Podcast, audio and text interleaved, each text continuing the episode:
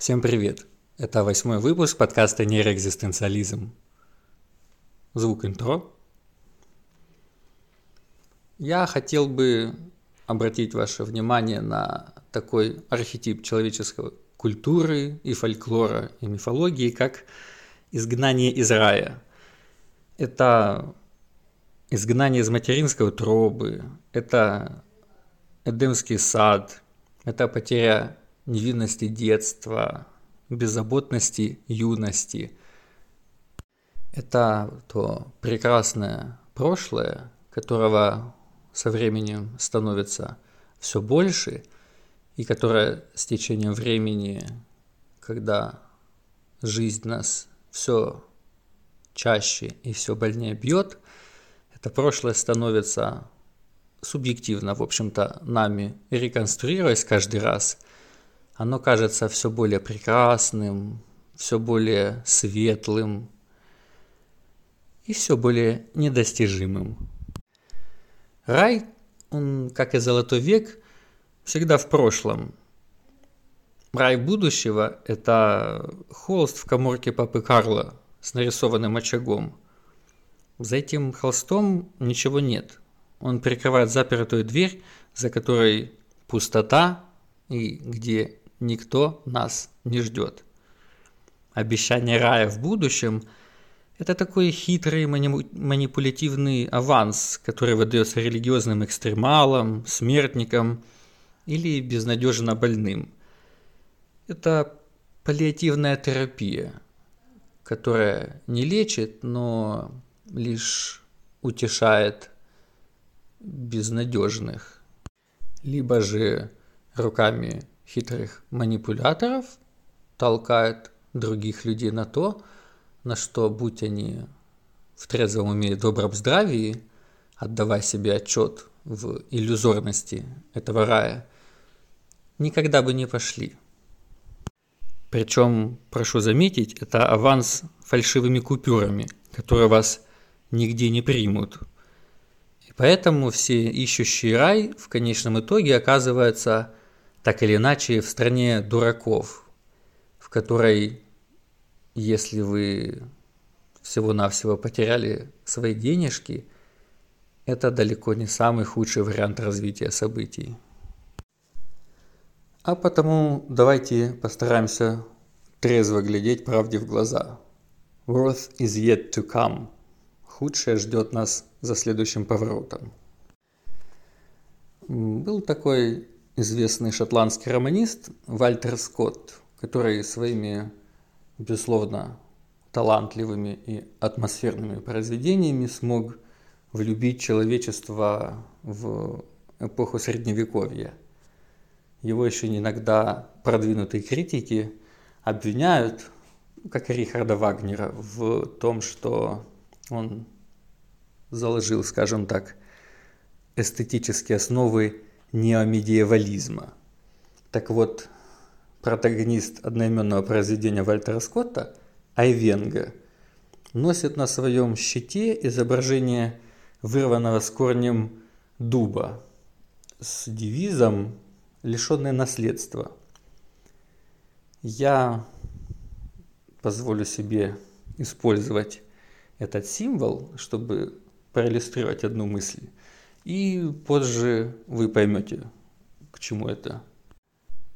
В своей книге «Великий уравнитель» The Great Leveler Вальтер Шайдель очень интересно рассуждает о том, как богатство и ресурсы распределялись между людьми в историческом процессе.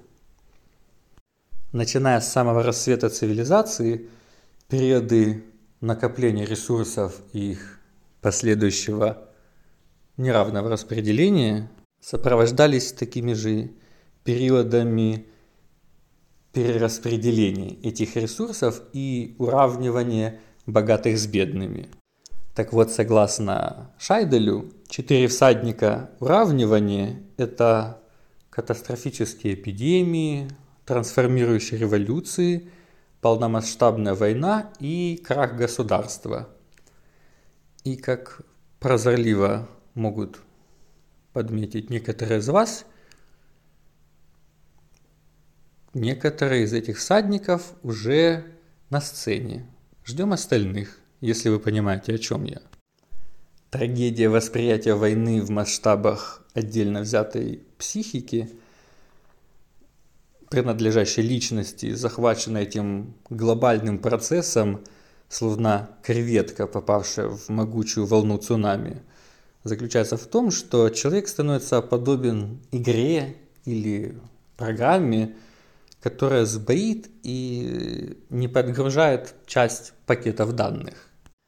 Каждый из нас описывает себя тем или иным образом. Я то, я это, я такой, я сякой, у меня есть то, у меня есть это, у меня было то, у меня будет это.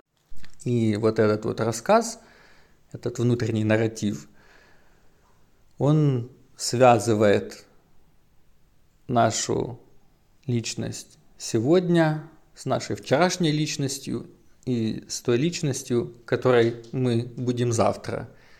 Просто наш мозг работает так, чтобы этот нарратив, этот рассказ был достаточно непротиворечивым и, в общем-то, отсюда берут начало многие так называемые искажения нашей психики. Это на самом деле не столько искажения, а просто издержки этого процесса.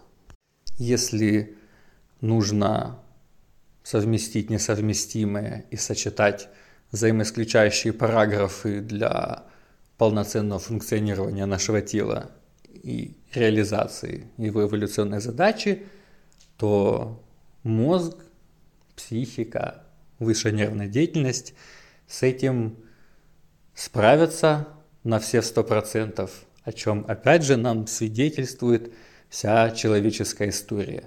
А то, что с точки зрения абстрактного рацио или там, критического мышления это выглядит нездраво, нелогично, так нельзя, так не делается. На какая к черту разница? Если биология работает, то остальное все подвинется. Так вот, в рамках отдельно взятой личности ужас и дискомфорт войны в том, что насильно лишенная прежнего мира личность, эго или феноменальная модель себя, если вы мне позволите этот реверанс в сторону обожаемого мной Метцингера, они начинают напоминать витраж в церкви с, выкрашив... с выкрашившимися целыми кусками, с, выпав... с повыпадавшими стекляшками после обстрела. Вчера или позавчера у вас было много всего того, чего сегодня у вас уже нет. Это больше не актуально. У вас этого уже больше не будет. С вами этого не случится. Вам это больше не принадлежит.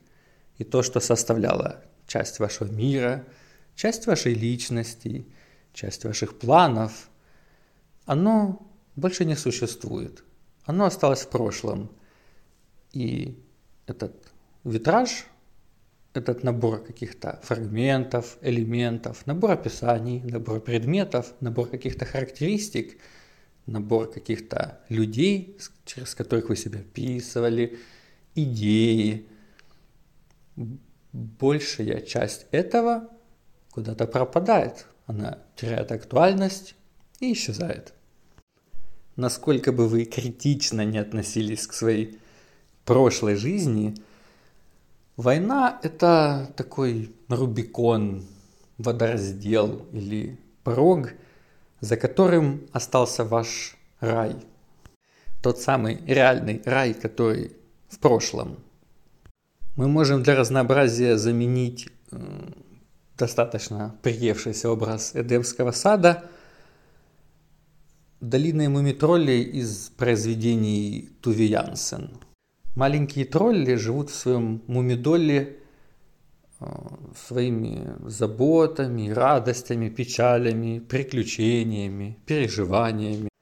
А потом приходит великий уравнитель из э, радостного и беззаботного думающего о приключениях и занятого какими-то своими эмоциями мумитроля, вы превращаетесь в снус Мумрика. Если вы помните, там был такой достаточно странный персонаж, который то появлялся, то исчезал, путешествовал всегда налегке со своим тревожным рюкзачком, помятуя о том, что все нестабильно, изменчиво и приходящее. Любил молчать и изредка стрелял такими достаточно глубокими жизненными афоризмами.